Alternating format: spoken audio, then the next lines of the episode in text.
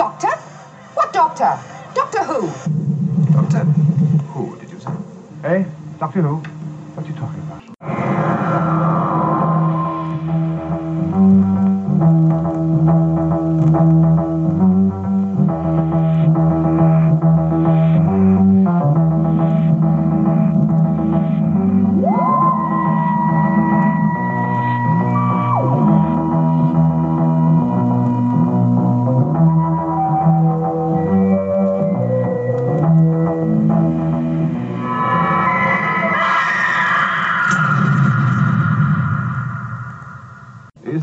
Gibberish, or do you really know what you're talking about?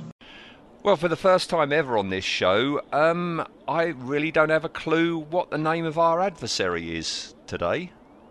Um, What is it? weird Creature? I don't know. Yeah, yeah, they they're not named, are they? They're not because they're not an alien species. So Wow, Yeah, this is something we have to discuss as we go through this uh, this story. What is it? You know, Yeah. is it sentient? I guess it may be, maybe. I don't know. Hmm. it's a yeah. It's a it, this is both the epitome of the formulaic story, but also very interesting in that the adversary is is pretty unique, especially this time period in Doctor Who. Um, but yeah, it's, it's a weird one to pin down. This It is. much like seaweed itself. Hmm. And uh, you know, m- maybe things would be clearer if we could watch the bloody thing.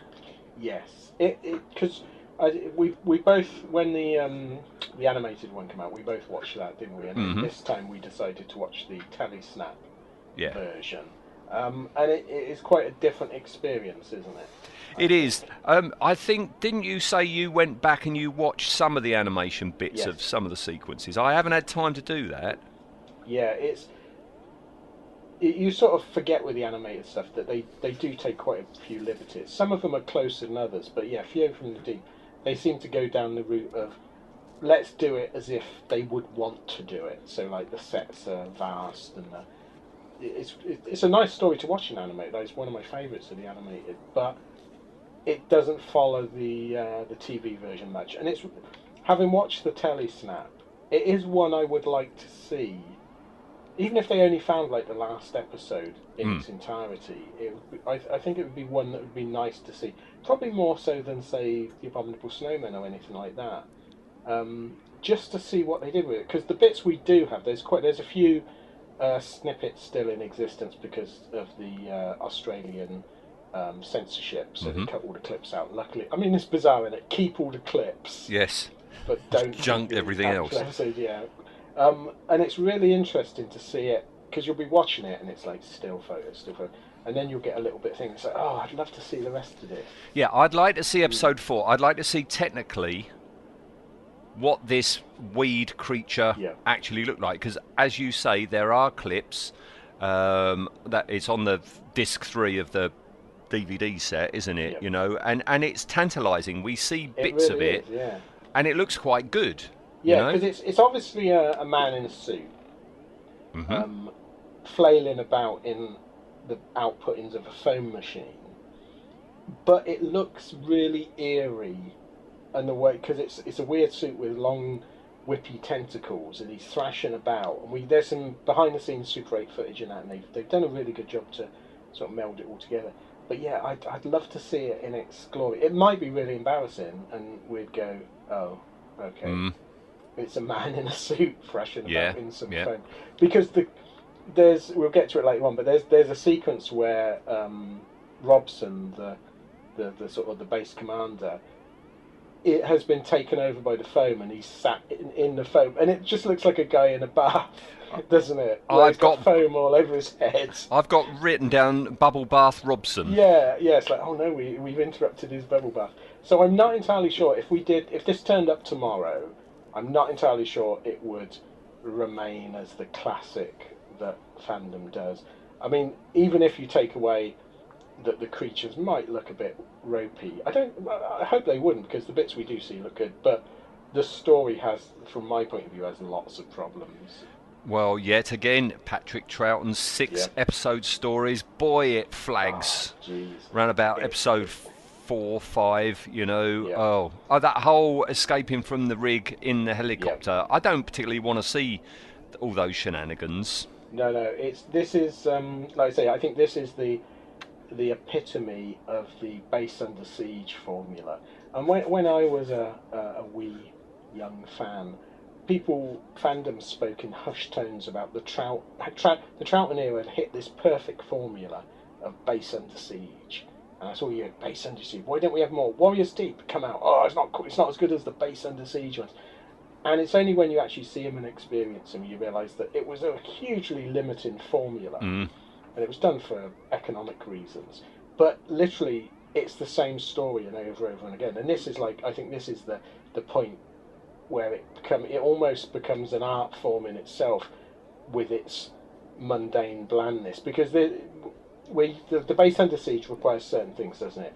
A limited location, a base, hmm a monster to lay siege to it, and then it always has a base commander Yeah, that's an angry a surly guy, commander. yeah, yeah. who dislikes the Doctor hmm and is obstinate for no real reason. And usually there's a sympathetic lackey to Yep, that surly exactly. guy. Yep, there's a sympathetic lackey uh, that respects more, and it's always goes down the route of like science versus I've worked myself up from the bootstraps. yeah.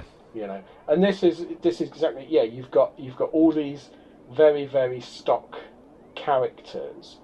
Um, and some of some of these stories come off better than others.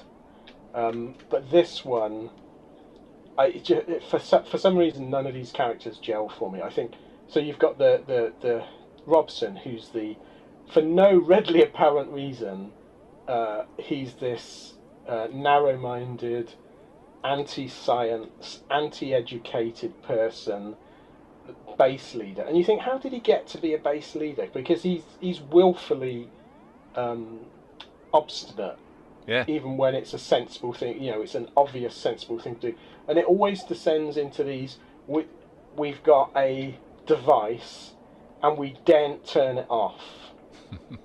and this, so normally, like if we, if, if we go to the moon base, they've the exactly the same formula. They've got a device, and it's the gravitron. We can't turn it off, Hmm. but we can't turn it off because it would cause chaos on Earth. Okay, okay, that sort of works. But this one is, we're pumping gas. We can't turn it off because our figures would look bad. And It's- it just make yeah, it's it doesn't make sense, does it? It's just turn it turn it off for an hour, mate. What difference is it going to make to you? But Robson is just obstinate, and I, Victor Maddern, he's very much to me, he's very much a, a bit player, Mm. And I don't think he can carry it. But the trouble is, we've also not got the sympathetic second in command. Yeah, you know, your your your Penleys and various characters like that. The French guy from uh, the moon base. Yeah. Um, this time it's Harris, and he's so wet. He's so weak, and oh, it's just it, it doesn't work. That Even moustache. is That must. yeah. I was going to say that moustache. Oh. oh dear. Well, there is, there's one clip of him actually moving. There's one bit of film left of him, and it's just hilarious because it's it's right at the end of episode six where the base is being attacked by the seaweed, and they're all sort of backed up against the wall, and he's sort of stood at the back making these weird faces, Yes. looking off camera. I think what's going on? I think he works better as a still photo. Yes, he does. Yeah, yeah. But it's Tash. I was I was watching it, and it took me to about episode two. To go, is that just dirt? What is that? Oh, it's a moustache. Oh. Uh, but he's he's too weak to counteract Robson. Yeah. It's it's it's really really like I say the, this is the, I don't know whether it still is since the the the, uh, the animated version, but this was always considered uh, a classic. You know, the lost classic. If we could only find this, you know, we could we could release it and um, win some Oscars. It would be that good. No. Because they, they've done it, fandom's done it with all of them, haven't they, from Charlton? It's like, if we could only find the moon base. Oh, we found two episodes. Oh dear, it's a bit boring, isn't it? Hmm. We could only find the Tomb of the Cybermen. Oh, what, the effects are not quite. Oh, dear, if we could only find. Yeah. Yeah. And it, It will be another one of them, won't it? it? will be, yeah. I think it would be, it would be quickly forgotten, other than it's got a very interesting uh, adversary. Yes. Well, let's crack on, shall Yeah, we? yeah, now, according to the animation, I didn't see it, but I saw I saw in my research. According to the animation, it's this is this story is set in 1975. It's it's not anywhere on what on the transmitted version, but according to the animations, that's 75. So that's an awful lot of Third Doctor shenanigans are going on Yeah, in the mid 70s. I'm quite glad they don't say when it's set uh, in the actual transmitted version because it's it's a bit futuristic, but not that futuristic. And like you say, if it's if it's 75, it does mess with where's Unit? Mm, Why isn't Unit involved in this? yes. Um, yeah, you could sort of get away with it, but but yeah, I it's a weird one to pin down, isn't it? I I think I, I'd say it's meant to be a bit later than that, Mm. but I don't, I'm not entirely sure where this would fit. No. Because, like I say, there's there's little futuristic touches, but not a huge amount. We also don't know where it is, do we? No, Um, well, we, we know because they say at the beginning that this is uh, this is England again because Jamie says, "Why, uh, why are we always Because landing weather." in England?" Yeah, so, hmm. yeah, it's always bad weather. but uh, I don't know where in England this is. well, I know where it's filmed. Yeah, Uh, I mean, those sea forts are in the Thames estuary, yeah, um, and that, that, that they were built in, during the Second World War. They're uh, anti-aircraft platforms, basically. That's what they were built for. Um, but uh, where you see the TARDIS actually come down and land on the sea, uh, that's down the road from me. That's about what, uh, 15, 20 minutes away. oh, really? Um, that's uh, a place called Botany Bay. Botany Bay. Yeah. Botany Bay. Um, Botany, Botany yeah. Bay, Botany Bay. Um, that's interesting. That you've ever been down there? I suppose it's not a lot to look at. Yeah, no, I, I do go down. No, I tell you, it is worth going down there. Uh, you don't see much in, in the Doctor Who story, but basically you've got two cliffs um, split asunder. There's like a, a crack between them, and that's the, Yeah. your access down onto the beach. And it's very picturesque. There's not much around. It's just outside Margate. Oh, really? Um, and, and, and you know any anyone listening to this who who's uh, like ever down Kent Way, it's worth a visit. But go out a season because you get just tons of chavs with their disposable barbecues down there. You know, um, yeah, it, it the atmos isn't so good if you go during the peak season. But go out of season in weather much like you see, you know, in Doctor Who, and you'll be all right. You'll be the only one Yes. there. Best time to visit the British beach, in it is when Yeah, it's when it- uh, manky. Yes, yeah. So yeah, we have done this unusual start to it, where uh, the TARDIS is landing on the sea. Mrs. Harris, Yes. we are maintenance controllers, madam. I wonder if we might have a few words with your husband. Oh, my husband isn't here. He's at the compound. Oh dear, that does make it rather difficult.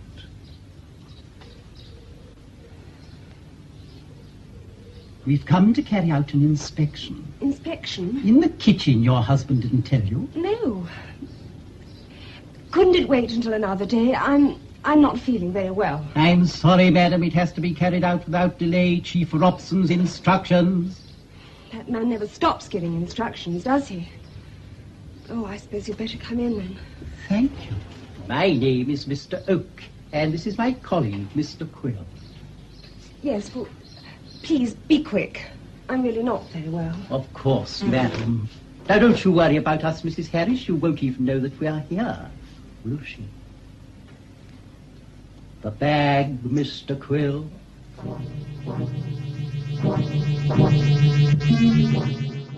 Mm, for some for some reason, Victor Pemberton thought the TARDIS took off and landed like a rocket. He always did, and he always maintained it did. Because he does it in the Pescatons, he did it in a couple of others. He, d- he added it into um, Tomb of the Cybermen, didn't he? I mean, I know he didn't write that one, but uh, he, I think he was producing at that point.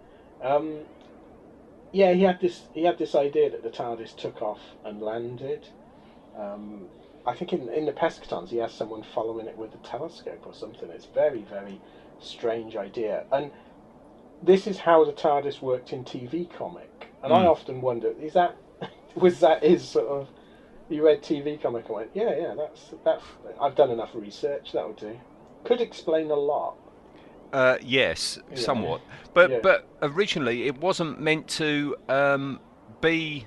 Um, uh, Victor hadn't written it to land on the sea. It was meant to land on top of the cliffs. Right. But that it was- more sense. yeah. But it was the director, right? It, it, it's the direct. I don't know how they got use of this helicopter, but you know, it features in the last episode. Yes, but it's the same episode that does this filming. Um, and basically, he thought it would be nicer if the TARDIS landed on the sea. So what you've got there is a four-foot model of the TARDIS on a rope on some piano wire, being like, yeah, uh, just lowered down to the sea. it doesn't look very good, to be honest. And this, uh, uh, am I right? I think in this, the only reason this exists is because they use it in the war games. That's right. Yes. Yeah. Yeah. Um, so we can thank that for that. But yeah, the tar- the TARDIS, for some reason, material is on the ocean and floats, and the Doctor and Actress luckily have a rubber dinghy. They do have a rubber dinghy. Oh, what man. use would that be, other than this one very specific reason? Yes, yes. Unless the Doctor uses it when he's in the swimming pool. That's Yeah. a big swimming pool then. Yeah, yeah. All right. Well, so when Leela was swimming about in it, it looked like the swimming pool from an old um, psychiatric hospital. it did, didn't it? Strangely, Yeah, yeah. yeah, yeah, yeah. Um, but uh, yeah, so they, they come to the beach. I quite like this whole sequence. Um, there are some really nice, weird, um, realistic bits in this, like ja- Jamie and Victoria have to sleep Yes. and things like that, and they have a meal, which you don't, you're not used to at this period in Doctor Who's history. Um, normally, it's like very comic strip, having adventures, and uh, yeah, so this whole beginning sequence is quite nice. There's some nice sort of character byplay between these. Uh, this TARDIS crew. Uh, every, everyone seems to be enjoying a trip out to the beach. Um, everyone sounds happy. Um, but then they see this pipe, which is quite well realised Hmm. Uh, a, a gas pipe. Um, and the doctor's first instinct is fiddle with it. Hmm. Which seems a bit. He does. Yeah, it's got a convenient box on the top. Yes. hasn't he? Yeah. Uh, and uh, we get the, the very first mention uh, and debatable, the very first view of the sonic screwdriver. Yes. in this story. Um, but of course, the, the actual prop that they made, there's two stories in it. One, that it was left uh, at the hotel and they went on uh, on location. And the other one that Troughton lost it. Yeah. That's Um, that's the one I've got in my yes. quote that I've got on Um, behind the scenes. and and it's quite obvious really but we as a, when when this when we had no photographic evidence from this before the telesnaps were found um, all you you know all you had was the soundtrack and you thought that he, he's describing the, the sonic screwdriver and using it and it's just used as a screwdriver it's you know as it's as it's meant to be a sonic screwdriver um, but when you finally see photos that of it um, yeah they for some reason the prop wasn't available um, so Troughton just uses the whistle off of his uh, uh, life jacket. Yeah. Uh, it's, it's weird. So ev- everyone that every sonic screwdriver that comes after this is wrong. yes. You know, we got to go by this. You Yeah. Go by your whistles, folks. Go by your whistle. Yeah. Yes. So I mean, that's when they hear a noise inside the pipe. There's this there's this noise, and then they all get shot. Yeah, that's quite bizarre, isn't it? Yeah, they they hear a, a heartbeat. Uh, I love the heartbeat thing. I think that's a really Oh, nice, yeah. very Quatermass again, isn't it? This villain. Um, so they hear this heartbeat, but then it cuts to someone with uh, looking through telescopic sights on a screen and shoots them all. Mm. And we find out when they, they come to. It's a nice little sequence when they come to, and but we find out that this is a um, this is Eurogas, so they're they're pumping gas from under the sea. Um, I don't know whether they're fracking or not. I don't know. Um, could explain a lot. But they go. Uh, the base is under lockdown, and this allows them to shoot people. Yeah. Mm, don't Yeah. no one tell British Gas. I mean, this is this is in a mythical, you know, sometime in the seventies uh, story. I like the way the guards have all got Sten guns. Yes, yeah, the old classic Sten gun that's always used for futuristic purposes. It's almost as if you could pick them up easily because they were World War II surplus at the time. You know. Yeah, and that's when we find Rob Robson. Robson comes Yes. in, and he immediately, yeah, base under siege. The surly uh, commander immediately distrustful of the Doctor, thinks they might be saboteurs. Might be some. Harris is there. He thinks they might be something to do with losing contact with one of their rigs. Yes. Yeah, they've lost they've lost contact. It's a, it's a group of I think is it seven rigs in a in sort of a, a weird pattern Mm. um, with a central rig controlling it all. But th- this is weird because yeah, Robson comes in and he's immediately antagonistic, and he, he basically he'd be happy if the the, the TARDIS lot were killed, wouldn't he? He's really over the top. But then we get the immediate opposite. So Harris is like, uh, well, I, I'm not sure who they are, but they, I don't think they're involved. Robson goes away, and Harris immediately blabs all the secrets Yeah. of this base to these people that literally 30 seconds before they thought were saboteurs. And even if they're not saboteurs, they're just people that wandered onto the Yeah. base. And he's telling them all, oh yes, we've lost we've lost contact with the rig, and we're and doing this. drop in pressure and Yeah, yeah, and yeah. it's like, shut up, you fool! What are you on about? Well, we meet his missus next, who, Yes. uh, yeah, it made me smile. Is named after your cat. Yeah, yeah. Every time they they said Maggie, it's like I wonder if Ian's watching this Yeah. with Well, the cat, they- and they they call say- out Maggie, and her ears prick Yeah. up. They say a lot of times, don't they? It's like, um, "Where's Maggie? Oh, she's gone off to have a sleep." Yeah, she has Yes. actually. yeah. Um, the doctor tells Harris that they've they've heard something moving in the pipe. yeah, Maybe this could be the cause of your drop in gas pressure. Yeah. And, and Robson's immediately, "No, it can't be. Don't be stupid." I've been I've, I've been on the rig for four Yeah. years. I know what I'm doing. Yeah, and that's his that's his character trait, and it is uh, he's he's come up through the ranks, and he doesn't trust anyone that might have not spent four years on the rig. That's his answer to everything. Have you spent four years on the rigs? Well, I have. Yeah, I have. So Yeah. therefore, for some reason, I know all about this one situation. But again, he's he's immediately hostile and anti. It's like no, and it, the doctor's like, well, why don't you just have a look? No, Yeah. no, Yeah. I'm not doing it. No, I don't he- like you. He totally, you know, um, just dismisses it, dismisses anything Out of hand, Harris yeah. says, um, and that's I'm when, presuming he appointed Harris. yeah, but he don't like him, does he he? don't like him. No, what's going on? well, Harris's file has gone missing, so he Yeah. sends Maggie, not your cat, the wife, um, to, back to the apartment to get it, and she has. We we can't really tell, can we, what happens to her? But she has contact with some seaweed. Yeah, so In that apartment. yeah, by the looks of it, there's a. This is weird because they keep calling it seaweed, and it doesn't look like seaweed. It looks like those old, uh, sort of pointy wicker thistle things you used to get Yeah, coloured in vases and that in the seventies.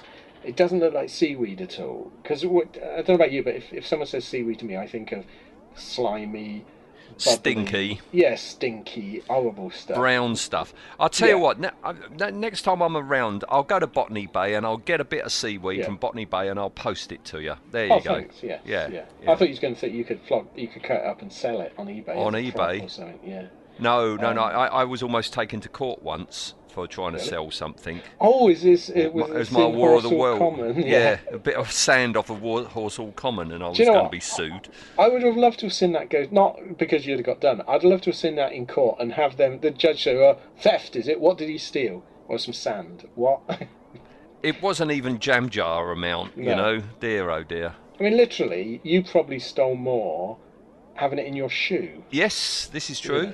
If And you had worn Crocs, you could have just stole a load of it. Couldn't you? Just Yeah, well, my defence was lots of people were there walking their dogs. If their dog goes home with a stick that it's Yeah. taken off of Theft. Horsell Common, well, that's theft and all, isn't it? Yeah. You know? Yeah. Oh well, we'll see. Next time I'm down there, I'll see what I'll, I'll Yeah, see what the can get. seaweed's like. But all right. but yeah, um, yeah. So Maggie finds the report, and it looks like she opens it, and there's a a frond of seaweed in the report, which she touches, and it must shock her because she then drops the report Hmm. on the seaweed. But then she picks the seaweed up and chucks it out the back. yeah. They've got a patio, a lovely little uh, patio. I like that apartment from what we've seen Yeah. of it. Yeah. Again, it's it's unusual in that they're they're they're sort of they're acknowledging that these people have lives outside of their job. Yes. Uh, it's quite it's quite nice to see that side of it. But yeah, she um, she gets stung by this seaweed. Yes. We don't know what that it will do to her yet, but we know it's had some sort of effect. Yeah, and I, I, I would like to see this episode. I would like to see what old John Abineri looks like. Yes. Because it, it's always a shock to me that that is him. Th- th- This Yeah, Dutch yeah. expert called Van Lychens. Van Lutyens. yeah. Yeah, um, yeah, that's John Abineri, isn't it? Yeah, yeah, it is. It's um, it's old uh, uh, Roger Blake's uncle, Yeah, Ashton. Ashton. He's got a good accent. He's got yeah, I, I like accent. him in this, but weirdly, he normally he I, and I don't know whether it's just that we don't see him, but normally he's quite a standout actor, isn't he? He's usually Hmm. very good value, and he he's got something. Right. But in this, he sort of falls through the cracks of. There's, I think it's because unfortunately the way telesnaps worked was, you you paid um, oh, I can't think of the guy's name, but he, he ran this telesnap service, and as a as a producer or a director, you would pay him, and he would literally when it was transmitted on a Saturday night, he had this camera set up, and he would take photos at a set interval. And he didn't know it wasn't like he waited for a good scene. It was just Yeah. it was taken at set interval. So you would get this sort of um, no pun intended, a snapshot of your episode that you could use for review purposes, or you could uh, use it in your show reel. You know, show to other. You know, this is the sort of thing I can do. Um, but the trouble is, because it wasn't staged, you know, it wasn't that they were asked take a picture of this guy, take a picture. So some things we we haven't got photos for, and unfortunately, I think um, Van Lutyens. Uh, he doesn't appear a lot in the telesnaps, does he? No, and it So, could be that old yeah. John was acting, but with his face. Yes. You got facial and we acting. don't see it. Yeah, because we he is, he's a good actor. He's another one of those stalwarts of uh, sort of British film and TV. Yeah. But he makes no impression really here, does he? No, no, It's very, very unusual. no. Um, Robson hears from the chief rig, this central rig. Yes. All, all, all, their, all the men there have heard a sound in the pipe. They describe it like a heartbeat. Yeah. And episode one ends with Victoria being gassed and then menaced by something. Now we don't know, do we? I mean, all we've got on on the on the reconstruction is the grill. We just keep seeing the grill with some sort of like foam superimposed over the top of it. I don't know if originally there was like seaweed tendrils coming through there or what. I think so. I think I think it would because you can just about see the start of a frond. Um, but yeah, all we've got is this one still of it, uh, and obviously in the in the reconstruction they they overlay this sort of um, pulsating foam animation onto it. But yeah, I because in episode when episode two starts and we see a shot of the grill, it's all banged to pieces. Yes. So I, I, something must have come through it. I reckon it was the guy in the suit, you know, punching his arm through it or Yeah. something. Yeah. Um, but re- yeah, a really good ending, very strong ending. I I have to just point out as well. You mentioned Victoria. This becomes for me one of the defining annoyances of this uh, show, is Victoria immediately lays it on thick that she wants to leave, Yeah. and every conversation is It's not subtle, is it? Not subtle at all. Um, and I, I, I, Vic, I, I like Debbie Watling, but I don't think Victoria's a particularly well acted character because I don't buy her frightened Jamie Yeah, oh, and Jamie. her screaming. And this program relies on it to the point where it's actually a plot point, isn't Yes. Yes. it? Uh, Victoria screaming, and it's terrible. Um, but I just wanted to slap her halfway through because it's like, oh, stop whinging.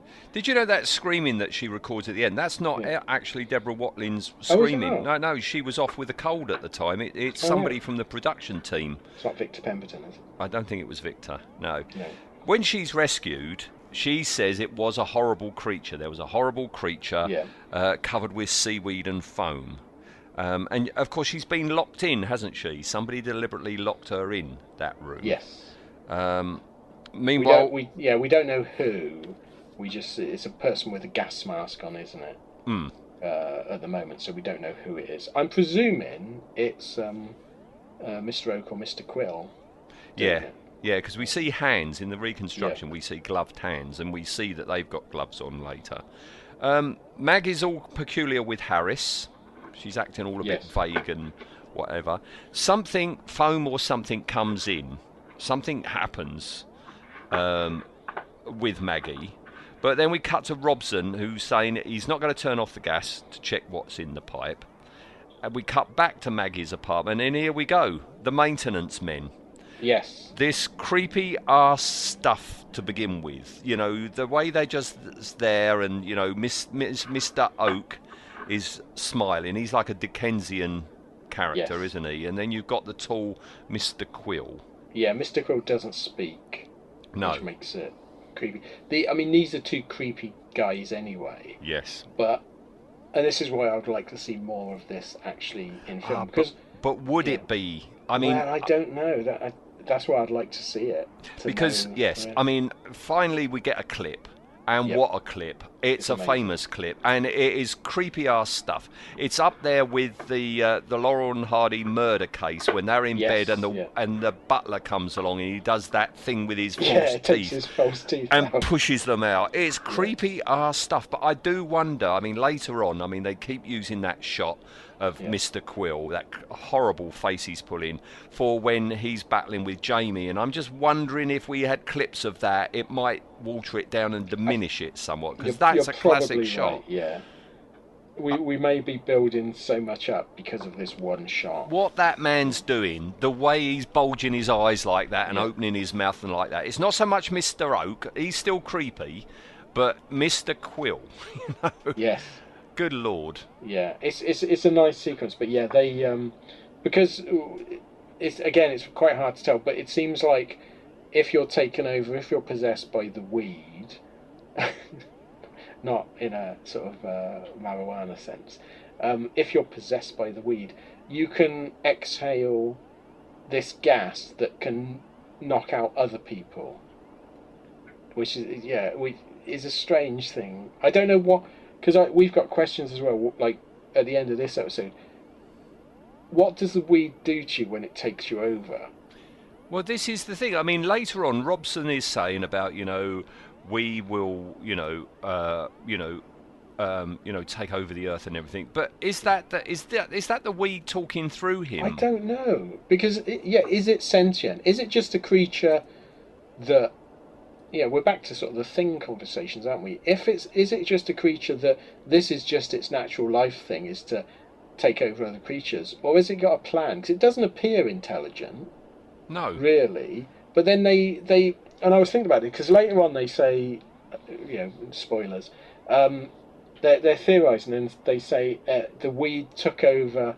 So the the inspectors that were sent down to inspect the the gas pipe being blocked the first time were taken over because they would have had to have touched the weed to clear it. Yeah.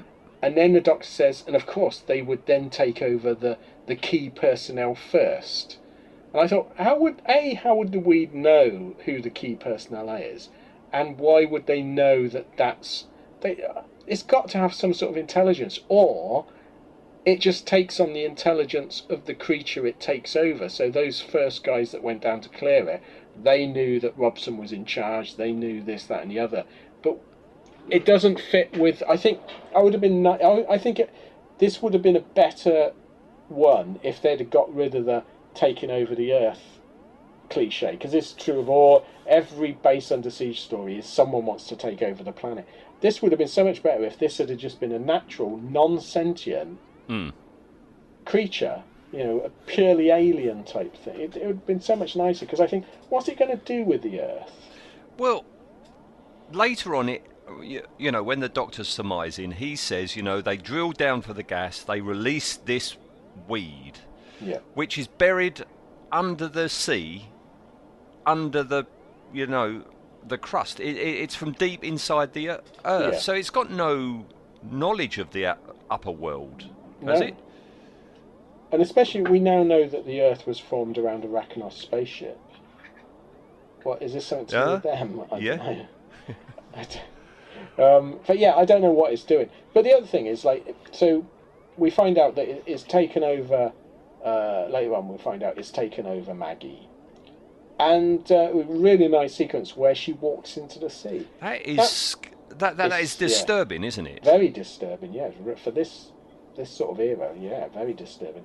But what? How is it able? How is she able to breathe underwater just because some seaweed has stung her? That always surprises me at the end when she's safe and Yeah. well. So's old uh, Dutch boy.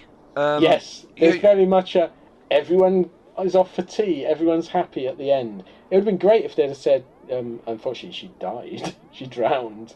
Turn, turns out uh, having a parasitical uh, creature on you doesn't mean you suddenly develop gills. Well, she's developed seaweed down her arms. You see seaweed um, down her arms, so presumably it, it covers her head and f- forms a little bubble so she can breathe or something. I don't know. Oh, it could be, I suppose. I don't know. It's very. Uh, I don't know. I think you just have to accept that it's a nice, creepy scene. Yeah. What do you think of the uh, the idea that this creature just so happens to be in a book of, of myths and superstitions that they have on this base that the, the Doctor finds? But how would they? Because the only reason they've released this creature is because they're drilling so deep. Deep, So yes. how would how would it have been available for like um, Back in Jamie's time, yeah, wasn't it? Jamie's time or whatever. It, yeah, I, I don't quite understand this creature. Perhaps this is perhaps this creature is due to come back. You know, it needs a bit of fleshing out, or Hmm. I don't know. Um, But that moment, you know, where Maggie's talking to to Robson on the beach yeah. and just wanders in. Yeah, I would like to see more of that. Yes. Yeah, it looks really creepy. Because, yeah, she's just staring out to sea and you're thinking, what's going on? Then Robson just wanders up and they have a little bit of an exchange. And she's she's telling him he knows what to do. And then she wanders off and disappears under the ocean. That's It's just. Yeah, and I always think that's the end of her. Yeah. Yeah, I Yeah. think, oh, she's dead now. Yeah. Um, we have a clip of old Dutch boy's demise, don't we? Because he goes down to Yes, check the impeller shaft. What is blocking the impeller shaft? Why is it slowing down? And he goes down there, and we do have a, a, a remaining clip of him thrashing around in the foam, basically. Yes, yes. Weirdly, uh, the Australian broadcasters thought that was a too scary. a man thrashing about. Maybe, maybe they thought it might put children off of having bubble baths. Could be, yeah, yeah. It's it's the uh, the matey conspiracy. The matey. Yeah. do they still They- make matey? I don't know. That that was always good as a kid because for some reason, when, as a kid when you're bathing, it's like if you've got to put effort into washing, that's like work. But matey was always sold on the. It, it cleans you without the need. Yeah, you just work. lay there and you get clean. Yeah, and it was always there was like, oh my god, that's miracle. I don't know. Is matey still going? Perhaps that's a question for our viewers. yeah. I still like a nice bubble bath, do you? I do, yes. I use Radox now because I'm old and, Yes. and I ache. but yeah, I, I, I know. Uh, I know. Around the rest of the world, British bathing is uh, considered lying in your own filth. But oh, it's nice and relaxing, isn't it? It's nice, especially if I've got a book or a magazine to read. Yeah, I've often um, wanted to. You know, like uh, in uh, Invasion of the Body Snatchers, that uh, the seagull version where they that mud bathing where you lie in. Oh, yes, yeah. I've always thought that's that feel. It sounds like it'd be really relaxing.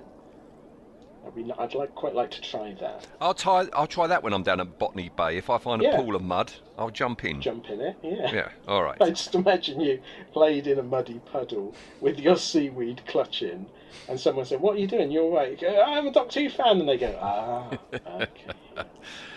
Okay. Uh, well, we've got no sign of life on some of the rigs, except No, foam no. and weed. It's all, this is all happening off screen. This uh, we don't see Yes. any of the other bases until you know Robson and the Well, we- Doctor and Jamie go there. we tend to get really, really annoying video phone calls, and that that uh, sort of interference noise. Oh, even by like this episode, it was getting to me. It's really annoying. Um, but yeah, we don't see any of the action taking place. No. You know, Doctor Who after all. Yeah. Yeah. Um, it it then takes over the control rig, doesn't Yeah. doesn't it? And the doctor says we need to find the nerve centre. We need to find the nerve centre and, and disable that, but we don't know where it's going to um, going to be. And that's when the thumping all starts. And and they conveniently got a clear bit of the Yes, yeah. uh, pipe. It's something about checking for condensation. If you've got a clear bit, You can you can check for condensation in the gas. What's really weird is on, when you watch the animated one, this this pipe head is massive and looks good, and it's all steampunky and dark and dingy. And then when you watch reconstruction, it's your it's your average typical Troughton set, a Yeah. corner of a room with this uh, with this acrylic tube. Uh, and it, like you say, every all the pipelines have got pipeline drawn on them. Yeah, handwritten In- on them. Yeah, handwritten. It's very very low budget. But yeah, the um, this this clear bit. As soon as you see the clear bit, you go, uh, "There's something's going to come up in that." Mm, Why? It's like the you know the Green Death with that Yes. the pipe full of maggots. You're waiting for that. Mm, yeah. Yeah, that's. I hadn't thought about that. Yeah, we've got exactly the same Yeah, thing there, yeah, haven't we? It's yeah, exactly the same same thing. idea. Yeah. Uh, we've got a surviving clip of um, Robson, who's under the control of this weed thing, um, overcoming the um, the guard outside his room. He's got a seaweed hand now as well, and Yes. and and just breathes on him. The seaweed hand is really weird, isn't it? Because it looks like he's got some uh, some of those fronds from the seventies stuck up his sleeve. Man, maybe that's what it Yeah, was. could be. Yeah. Um, we've got all this surmising by the doctor, you know, oh, who could it be? There must be agents here who are working for Yeah. the weed and everything. And we don't, we, we've got no clips to see what, you know, Mr. Oak and Mr. Quill No, are in- doing. Well, in the um, in the reconstruction, they use that one shot of them in the background. Yeah. Well, I don't know where that comes from because it's used throughout all six episodes. Whenever whenever they're in a control they use that same thing. But I'd love to see on on the actual film what their reaction because were did they react to the doctor saying there's someone watching us we don't know who it is it'd be good to see what their reaction was or even if they were there we don't necessarily know that they were there No, no. But they seem to, if they were, they that they leg it. I've I've Yeah. called up Mr. Quill, that rather distinctive tall gentleman with the creepy face. His name's Bill Burridge. oh right All right, and he's been in Doctor Who quite a bit. Uh, the first thing he was in was The Savages, right another Where- one yeah, yeah Ex- extra, uncredited. Then he was in The Underwater Menace, Right. episode one, as a priest. okay Right. Then Fury from the Deep. Then he was in The Demons, as a villager right in episode three. And then episode four and five, he was a coven member. I guess the same villager. Yeah um, in the Demons, and then the last thing in Doctor Who, he played in Frontier in Space. He was a Draconian. oh well so he got about with it Yeah, yeah.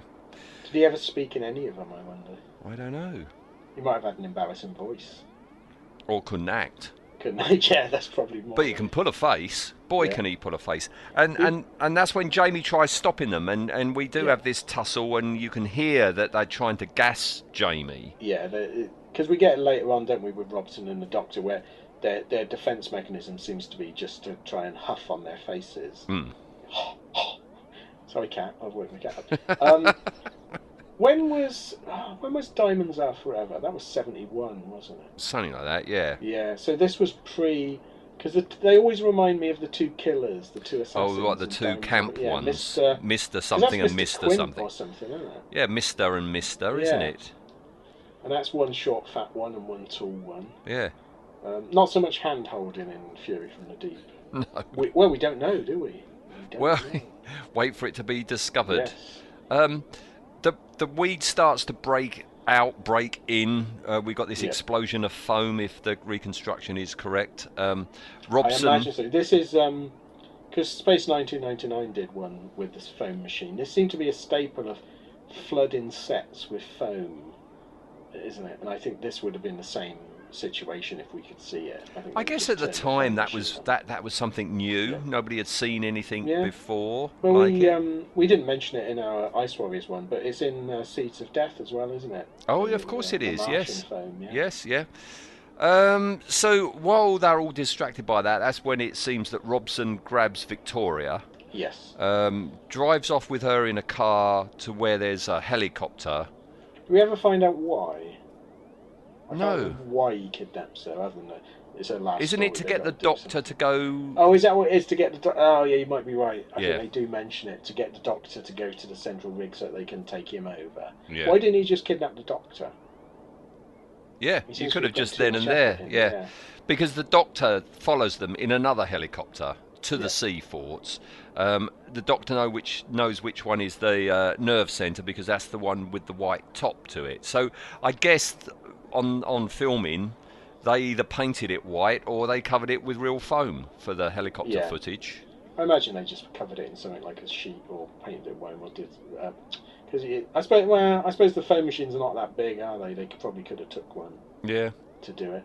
Um, what, what we're not covering, and this this is the thing that kills this story for me, is interspersed throughout all of this fairly interesting seaweed action is office politics, isn't it? We've got constantly about Harris wanting to contact Mm. Robson's boss, Miss Jones. Every time he says Miss Jones, Miss Jones, think of Rigsby. Yeah.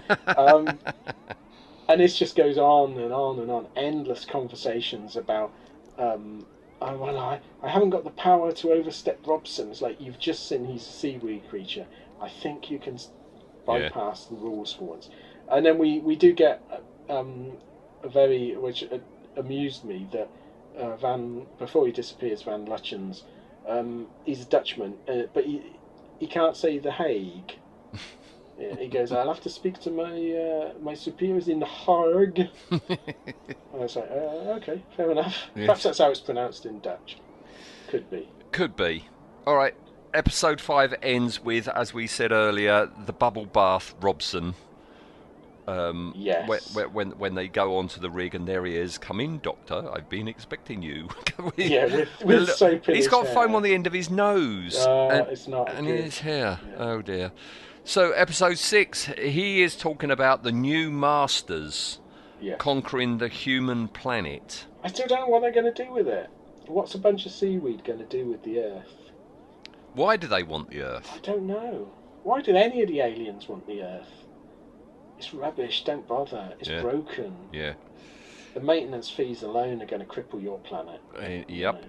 But yeah, he, uh, he it really is hilarious. The photos. He's just sat in a pile of foam with with foam on his head. With a load of radox on his head Yeah, or um, matey. And he, he again he tries to breathe into Troughton's face, doesn't he, uh, to take him over. But Vic, this causes Victoria to scream, um, and this causes Robson to overact terribly and and go back and sit in the foam well, you can tell he's overacting, and that's from s- still from shots. stills alone. That's yeah. Um, got to be some overacting. And uh, yeah, and the doctor realizes at that point that we've got that old hoary old cliche. I mean, bearing in mind, this had already been used about eight times in the Doctor Who annuals over the years, up to this point, just in the Hartnell and Trout ones, where the the alien species has a weakness and it's loud noise. yes. Um, does uh, does seaweed have ears? Corn has ears, but I don't think seaweed does. Well, It's- if seaweed has been under the, you know, in the crust of the earth, it might never have heard anything before. Or perhaps perhaps they get we're getting it wrong. It's not sound in general. It just finds Victoria annoying. Hmm? I can That's buy that. Robson, he, Robson was backing away, going, "Oh God, her accent. Oh no, it's not good."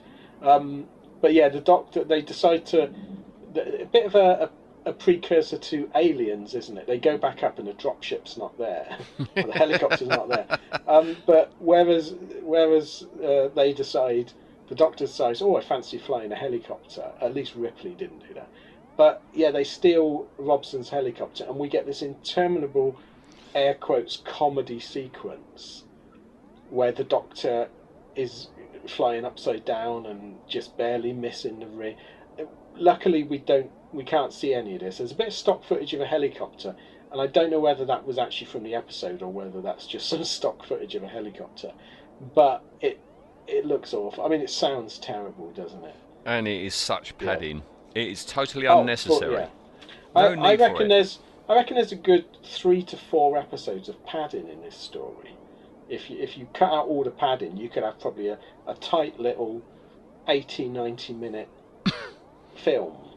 But there's just so much of it. But yeah, we get we get this sequence, and then they come across another helicopter, and then the helicopter pilot has to talk Troughton down and explain how to fly with him. It's like, oh, just get on with it. Yeah, it's not We good. didn't- It's yeah, not We good. didn't need to see this. They No. do mention um, the doctor mentions, which I thought was a nice throwback, that the the last time we were in a helicopter was when they were in Australia, uh, which is obviously uh, Enemy of the World. Mm. So that, I thought that was quite nice. Yeah, yeah.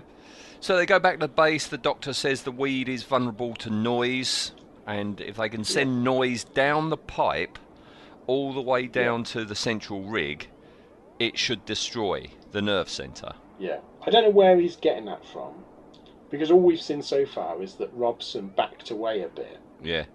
Isn't the pipe full of weed? Yeah, So how can the Okay. sound travel all the way down that pipe to the I'm rig? unsure. Hmm. Um, but we get a sequence very, ve- again, the, the the Troughton area is very formulaic. We get a sequence of where they're building these sound devices, much like in Seeds of Death, where they're building the the um, the solar devices. Hmm. Uh, Troughton was okay with killing all the aliens, wasn't he? He was a bit bloodthirsty. Mm. Um, I would like to see the final battle, though. Yes. Well, we've got some like clips, haven't we? We've got a few clips. You know, and and it does look interesting. The weed creature, where it's thrashing around, and you've got Yeah, there it- like these whip tentacles. yeah, Um, really unusual movement because it's not. It's it doesn't appear to be filmed in the sort of the uh, the the Krynoid stroke um, axon way of a shuffling. It does appear to be a non-humanoid suit that the guy's wearing. I've got a drawing Oh right, oh cool. uh, which um, I'll put on the Facebook page. In fact, while we talk, I'll, I'll try and take a photo of it. It's from this little Yeah. book that I always use, um, which you own. Um, yes, I got you, it on my shelf. You, can- you you can dig it out, um, but I'll, I'll try and ta take a photo. But you know, it would be nice to see this final battle. Yeah, I would love to see it. Because we always get, again, the base under siege, you always get the final battle of the aliens trying to get into the base one last time and the Doctor finding the weakness and driving them away. And But this one looks a bit more interesting, there's a bit more involvement. Even Um, though we've, we we have to suffer loads of screaming, recorded Yes. screaming of Victoria. Oh, she's by far the worst thing in this. Um, what's weird, though, the Doctor, um, he, he creates this device for controlling the sound. like it's called a sonic box. laser sound wave machine. Ah, there you go. But weirdly, in the animation for the Abominable Snowmen, this is the the bit he gets out at the beginning of the uh, from the chest, and then uses it later on to try and block the.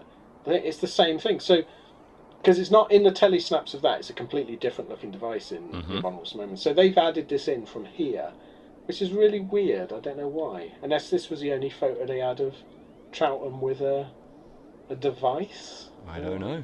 I don't know. But they defeat it. I, it's unclear Yeah. how that how it all goes away at all I don't or know. anything.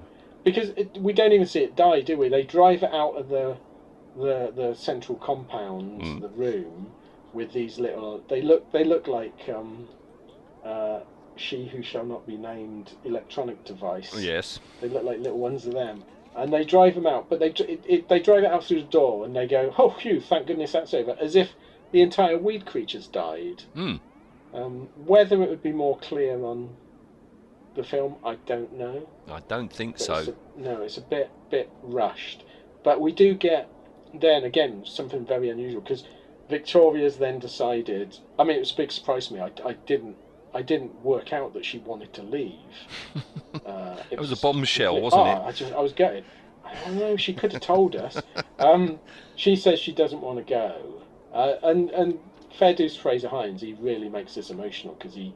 He takes it as almost a personal affront, and he's going to miss. It. I would like to see this scene. I would love to see it, yeah, because we get the unusual normally in in Doctor Who, but Troughton especially. Troughton, the second Doctor, doesn't like staying around for goodbye, so it's like they'll slope off during the final Hmm. few minutes. But in this one, they decide to stay around, so they go they stay around for a meal with the Harrises and Robson. it's we get a unusual, really nice, yeah. It's I, I wouldn't want to see it every time, but it's a really unusual and nice touch. Um, and then we also get this lovely scene, like say, with Jamie and Victoria, where he's sort of going, "Are you change your mind? Are you sure you don't want to come?" He's, he's really gutted. I think he kisses her. You can hear I it. so, am yeah. sure he kisses her. Yeah, I reckon so. Perhaps the next time you uh, bump into Fraser Hines at a car and ask him. I think he kissed a lot of females. Yeah, it's good. You'll, you'll go. Did you did you kiss uh, Deborah Watling? Like he's, he's been saying. Um, yeah, Robson. we get a, again a nice little scene where Robson, because we get the dinner scene, and Robson's really nice in it, and he's lost all his antagonism towards the Doctor, and he's polite and all that sort of thing. And I was thinking, well, hang on, we met him before the weed took him over, and he was a git. Uh, yeah. But then we get this lovely scene where he goes and sees the chief, who was um, he was the guy from Seeds of Doom, um, and the War Games. Hmm. Uh, that that sort of um, guy with the severe comb over, um, and he, he he reverts back to being a git. I that's quite a nice touch. yeah. And and the chief engineer goes, "Oh, I can see you're back to normal." I said, "What? what are you saying? Hmm. You're cheeking me." Um, and then we get a, a final sort of goodbye to Victoria on the beach. Yeah. Uh, Who's going to stay with Maggie and Harris? Yeah. Oh God. I love the fact that they just dump her on on the Harrises. Yeah, they But had they- no say in the matter, did they? No, but they Troughton, the second Doctor, sort of acts like Victoria's a child, isn't it? It's like, Yeah. can you- can you look after it? They should have said, "What? She's 28. you bloody get a job." Yeah. What's she going to do in this world? Even Jamie says that. He says, "This isn't your time," and it's like, "Well, yeah, what are you going to do? You have no knowledge of anything." She's going to stay on that base. What's she going to do? Yeah. Just be a char lady or something? I can't. Yeah. Do you reckon that's what it was? So after that, like, if we visited in six months' time, she's cleaning toilets and going, "I wish I'd have gone with them." Muttering. Yeah. Yeah. I'm gonna wait. I'm gonna wait till 1975 and go and find the third Doctor. Uh, Um, and yeah, and then we get a, a, a shot, and I don't. Again, I don't know whether it was in the final, uh, in the actual film frame, but they just reversed the footage Yeah. we saw earlier, and the TARDIS takes off like a rocket, yeah. wobbling away like something shocking. Hmm. And that was it. Six episodes of Yeah. uh, a air quotes classic episode. It was two e- two episodes too many, wasn't Oh, it? We say this about almost all of the six parters. Doctor Who cannot sustain six parters. No. No. You know, it's the only way you can do it is four part loosely linked two parts, Hmm. and even then that's pushing it. But this is in, it's interminable, isn't it? I had to break. Normally I watch these in one sitting. I had to break this up because it was so starting to annoy. It was Yes. so repetitive. yes. Yeah. Yeah. Um, and there's a lot of escape and capture threatens escape and capture filler filler politics escape and capture um, which is a shame because the actual core of the story is really interesting Yeah. very very Quatermass and like you said, a yeah. very unusual monster. very very Adversary for Doctor monster, Who. yeah very I'm and I'm glad we don't really get any uh, any scenes of the monster plotting its No. plans Or there being a like head monster or something like yeah that. You know. yeah Yeah. Um, yeah, and it, it's, it's all the more refreshing for that. I wish they'd have done this a bit more often. Yes, yeah. Um, all right, behind the scenes, Yeah. uh, this story originally, I mean, I quite like the name Fury from the Deep. Yeah. It looks kind of furious as it's thrashing around like that. But the original title was The Colony of Devils. Oh, no. That's a comic strip name, and? That's something from the annuals. Yeah. Well, the BBC asked it to be changed. They didn't like the use of the word devils in a programme aimed at a family audience. So that's why that was changed.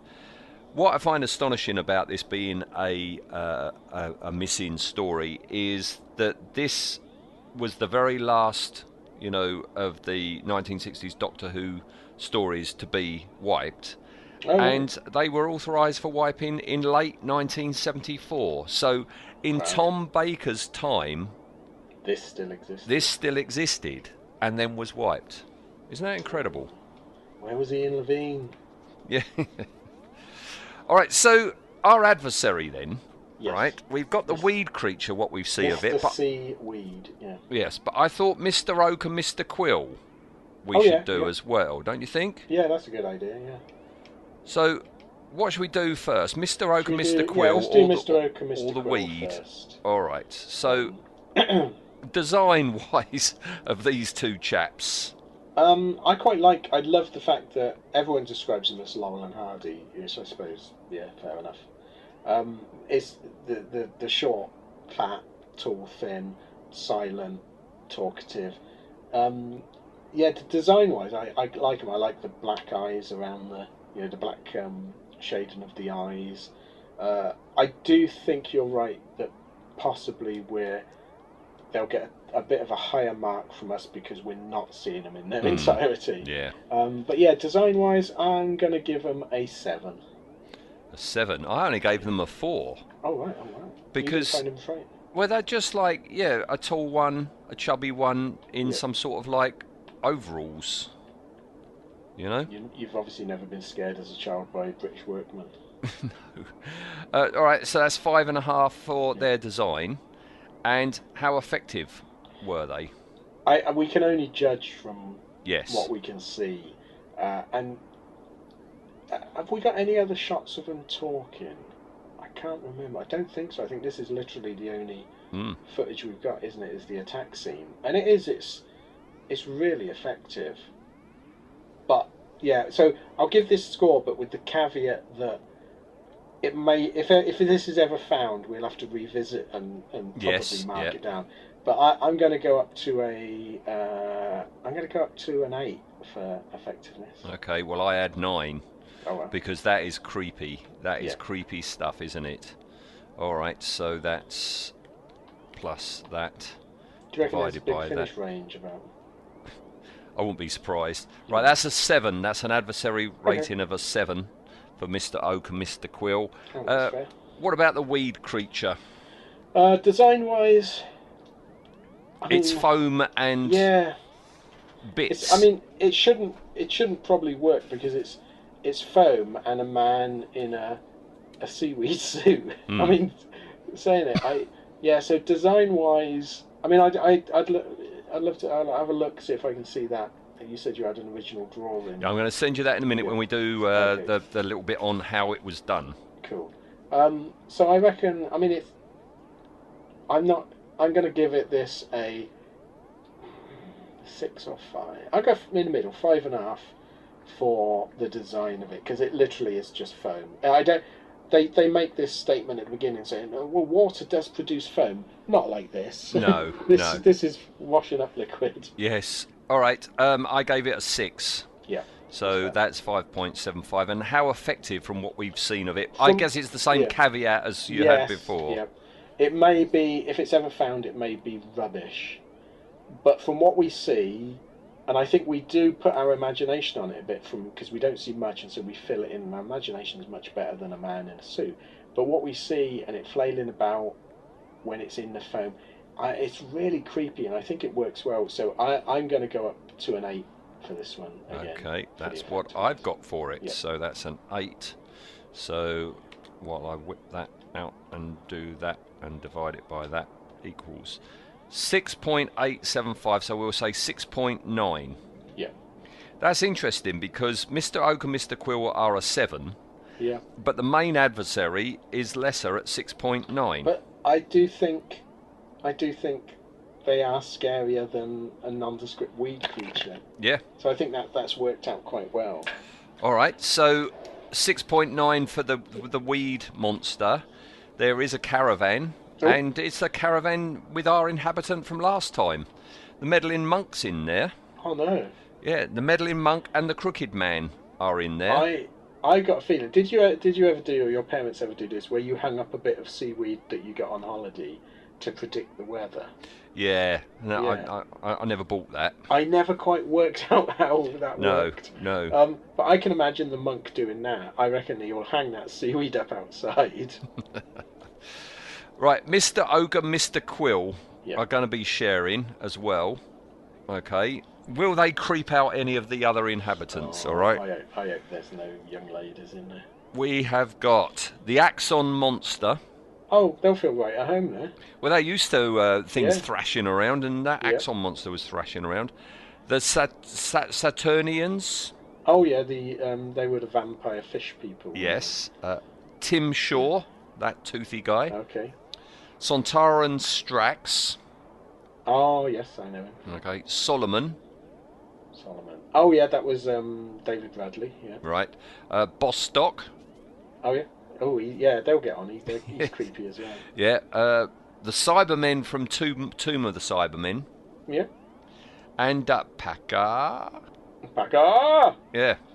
Um, yeah, I, I think they're they're possibly going to be the creepiest thing in that. Yeah, You know. I can see Can them ma- fitting right in with yeah. that lot. Can you imagine though? It's like you you decide to visit that caravan one night for a drink, to be greeted by them two and Bostock. You keep on going, wouldn't you? I would. I, sorry, wrong caravan. Yes. Oh, was that I'm my gonna- phone? I'm going to go back to the seaweed creature in the Yes. next one. So, yeah. Okay, doke. so yeah, some quotes now before we go from Peter Day, one of the special effects bods. Okay, uh, first thing talking about that sonic screwdriver. he says, um, uh, da, da, da, this featured the very first use of the sonic screwdriver, which I designed, built, and handed to Pat Troughton as we were about to commence filming. It was the coldest location I'd ever done. To give you an idea how cold it was, there was a, oh no, I can't say that bit. I'm gonna. Oh no, I'm gonna cut that bit out. That's that's rather dated. That bit. Yeah, ha- have a look in your book and you'll find that out. Okay. Um, right. Anyway, we. Casual racism. Yeah. Anyway, we started to film this scene and all went well up to the point where Pat opened the inspection hatch. The freezing temperatures had made his fingers go completely numb and he lost his grip on the sonic screwdriver prop and dropped it into the pipe. We couldn't retrieve it at the time, so we had to construct a replacement on the spot. But they didn't construct a replacement, he just No. used his whistle. Yeah. Also, I, I don't quite buy because that's not a real pipe. No. You know what I mean? That I can't buy that they couldn't get it back out. Yeah, at the beginning of that quote, he said, We went on location to Margate Beach where we had to construct a fake pipeline. Yeah. It, yeah, I, I don't know. I, I mean, I wasn't there. Um, it's interesting that a lot of these stories didn't come out until the telesnaps showed this, isn't it? No Yeah. one remembered this before. Yeah, silence up until that point. Yeah. Yeah, bit odd that. All right, I'm going to send you that photo, and uh, listener, this will um, go up on Facebook when uh, um, this comes out. Right, sending you the picture now, so you've got to look at that while I read it. Right. Oh.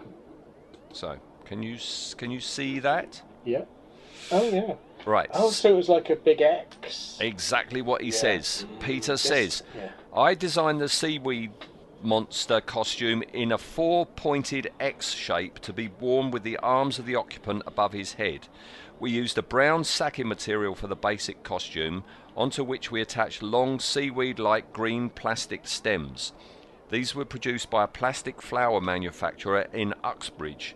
The foam would get caught between the plastic stems and then be thrown everywhere through a whip- whiplash effect as the creature thrashed about. It worked incredibly well because the monster's shape appeared to be changing constantly depending on how much foam was clinging to the costume. You never really got a clear view of the thing. It was always partially obscured, and I think that was the key to its success. I I agree. I think if that is the case, and all the shots of it are like the one, the very brief footage we've got where you can't see it's a man. Mm. I think that that Yeah. yeah, I'd love to see the rest of it. Yeah. He also says, My claim to fame is that it was me inside the mos- Oh, right. monster costume. I was suited up and put inside this wide pipeline column. Len Hutton, Reese Johns, and Brian Marsh were my assistants, and once they had helped me inside, they completely filled the column with foam. The camera had been set up to film me breaking out of the column on a given cue, but because I couldn't see, I had a string. T- get this. Because I couldn't see, I had a string tied to my fit, foot, which would be pulled as my signal to emerge.